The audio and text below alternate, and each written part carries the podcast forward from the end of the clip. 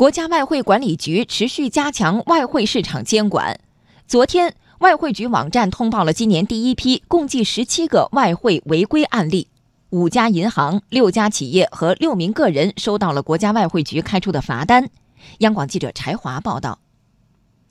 国家外汇管理局二十号公开通报了一批十七个外汇违规典型案例，涉及五家银行、六家企业和六名个人。这也是外汇局二零一九年对外汇违法违规行为的首批次公开通报。其中，南京银行、农业银行和工商银行的三个分支行因虚假转口贸易付汇案被罚；兴业银行、招商银行则分别因为违规办理内保外贷案和个人分拆受付汇案收到罚单。六家企业被通报的原因都是逃汇，其中最大一笔罚单是广州扬帆贸易有限公司在二零一六年五月至二零一七年六月期间，使用虚假提单、虚构贸易背景对外付汇九千两百八十五点八万美元，被处以罚款三千七百三十四万人民币，且处罚信息纳入中国人民银行征信系统。而在收到外汇罚单的六个个人中，罚金最大的一笔来自私自买卖外汇的浙江籍洪某。二零一一年二月至二零一五年十月，洪某向他人账户支付三点一二亿元人民币，